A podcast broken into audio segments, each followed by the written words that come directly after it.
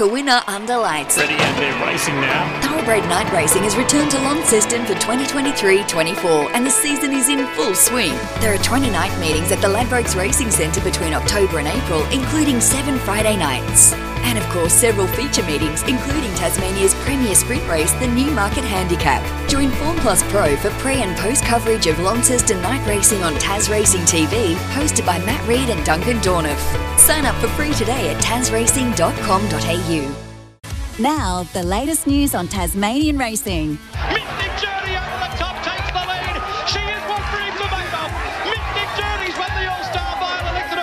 Here's the inevitable flashing down the outside. Oh, the little champ's going to do them. First accused hit the front, but on the outside, the inevitable Dash past and won brilliantly. Oh, gee, how good is he? Dunkel after promises kept. Dunkel reeling in, and the Derby's his to save her. Dunkel won the Derby. It's time for Tassie Time. Tassie Time is presented by Tas Racing. Night racing is back under night under lights at the Ladbrokes Racing Centre in Launceston. Join Tas Racing's Form Plus Pro and watch it all live on Tas Racing TV. Sign up for free today at tasracing.com.au and you'll be able to see Matt Reid doing his stuff. And Matty Reid joins us now. How are you, Matt? Very well, Michael. Not just me this Friday too. An extra treat for Tas Racing TV viewers. We've got Raquel Clark making her Tas Racing TV, the former superstar jockey, will be giving a few mounting yard selections and just adding her expertise to Friday night's coverage. So really looking forward to uh, to uh, lining up for the coverage with Rack. Yeah, what a great addition. Uh, how is Raquel at the moment?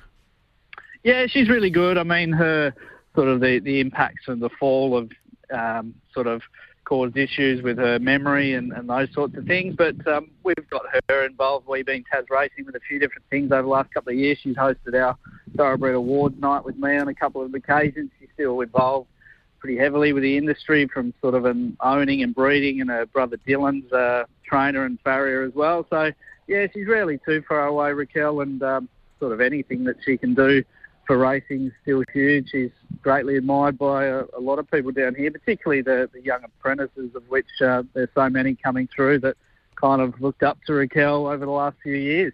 Oh, that's great news. Good to hear. We'll look out for her and yourself on Friday night.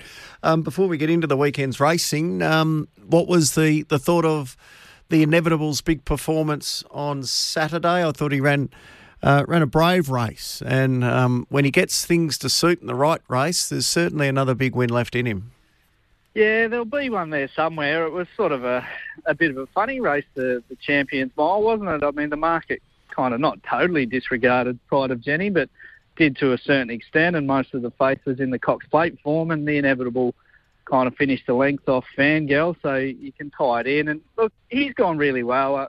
I, think the takeout with a with a horse like him, and particularly his pattern, you're always such a victim of, of what happens up front. And with his two runs early in the preparation in New South Wales, he got really, really slow tempos. He was probably a good thing beat first up in the Theo Marks, and you could maybe make a similar case in the Epsom, and then he went to Victoria and had things the other way, kind of really quickly run races where he couldn't really get warm from the back. But he acquitted himself really well.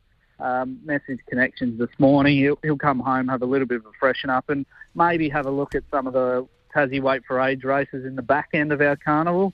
The Thomas Lyons and the Hellebury Street he won last year. They're on Hobart Cup Day and Launceston Cup Day, respectively. And then uh, I'm sure they're still desperate to find a, a Group One somewhere. I know the Stradbroke was a race that he was sort of looking towards um, going back to the end of the Queensland Carnival, and, and that may be one that might be able to sort of look at again. He had a minor injury setback last year, which prevented him going there, but maybe that could be a, a, a race in 2024.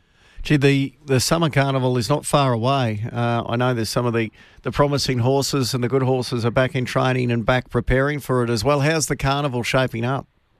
Uh, look, it, it's going to be a beauty, Michael. We're two weeks away today from the Newmarket, and kind of the picture for that race didn't really get any clearer with what happened in Hobart last Saturday. We had the Goodwood Handicap, which is the traditional Newmarket lead up. It was just over two lengths first to last. Bello Bow was the favourite there. He drifted massively and was a little bit disappointing. We had Oxley Road. He was a Group 1 place getter in the Oakleigh Plate last Yeah. year who made his debut down here for John Keys. he was fair without kind of setting the world alight. I'm sure he'll have improvement to come, but ultimately the race was won by Hell of a Night, who was a $61 chance. So what you do with that form is kind of all over the place, but we'll add into the mix to, the Newmarket horses like Turk Warrior, uh, Rebel Factor, um, was at the trials recently. So there are a couple that will be added back into the mix. And the Inevitable, of course, won this race last year. So him not being there has opened things up, but it's always one of the real highlights of the carnival. And, even looking at the other coach, had Raven Guide, who ran second in the Group 1 June Cup last Saturday night.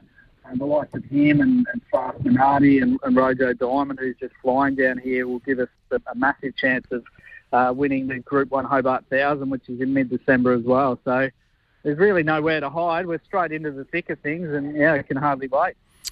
So, who's going to be the horse to follow this season? Do you think um, that might be the up and comer?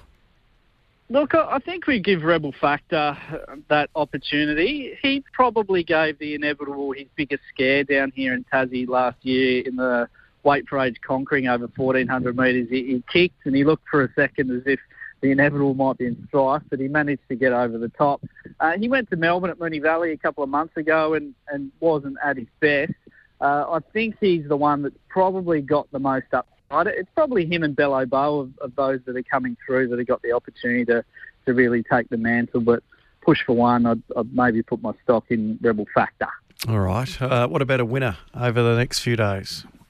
Uh, well, Friday night racing, we're in Launceston, Michael, but I haven't got the acceptances yet, so I'll have to come back to you on that. But there, it is a really good program. Looking at the nominations for that race, I thought there were some really good horses uh, in the Class 1 and, and, Class 2 in particular, some last up winners uh, that have been very, very impressive, that have been quite deep, um, that race, and also the, the benchmark 76 to finish uh, the program, I thought had some really good horses as well. So that time of year where you're starting to see some of these carnival type horses come back with ambitions of a, a lot bigger races. But unfortunately, the, the boys didn't have the acceptances done in time for me to, to give you one. So I'll have to come back to you on a winner. All right, give them a clip. We need your winners uh, this time of the week. what about in uh, the world of harness? Any news there? Well, we had our the inaugural running of the Dynamo, so the, the sprint series on Friday night in Hobart, eight races over 1,120 metres it was a fantastic night. So there was a community clubs element here. Basically, uh, we had nearly 40 clubs, and each of them had the opportunity to, to win $1,000 per race by drawing one of the horses in each of the races. So massive crowd on track, uh, 400 plus people. On track, there was a, a $20,000 bonus put up for the horse that ran the fastest time on the night. Uh, 10,000 to the owners, seven and a half to the trainers, and, and two and a half to the drivers. And that saw some really good horses return. Mickey O was back from New South Wales. He just missed out on that. Ultimately, it was a, a pacer named Highly Invincible for trainer driver Rowan Hillier that managed to get the job done there. So I think it's a concept that, that we can really build on. Uh, I think we've shown, particularly in the last 12 months in the harness space, that we're not afraid of sort of innovation or trying new things, as we saw with the bow tide and, and Tassie having a crack at the Eureka. And and that was a terrific night there. And then this Sunday, yeah, we're into more feature racing heats of the, the Globe Derby and the Bandbox uh, for the Tasbred three-year-olds. So it kind of really heats up in harness heading through to the Golden Apple, which is in early December. So Tricode Carnival down here over summer, Michael, and there's definitely something for everyone, that's for sure. No doubt about that. Um, enjoy the weekend, Matty. We'll catch up next week. Thanks, Michael. Talk soon. That's Matt Reid for Tassie Time, which is presented by Tas Racing. Night racing is back under lights at the Ladbrokes Racing Centre, Launceston. Make sure you join Tas Racing's Form Plus Pro. Watch it all live on Tas Racing TV. You can sign up for free today at tasracing.com.au.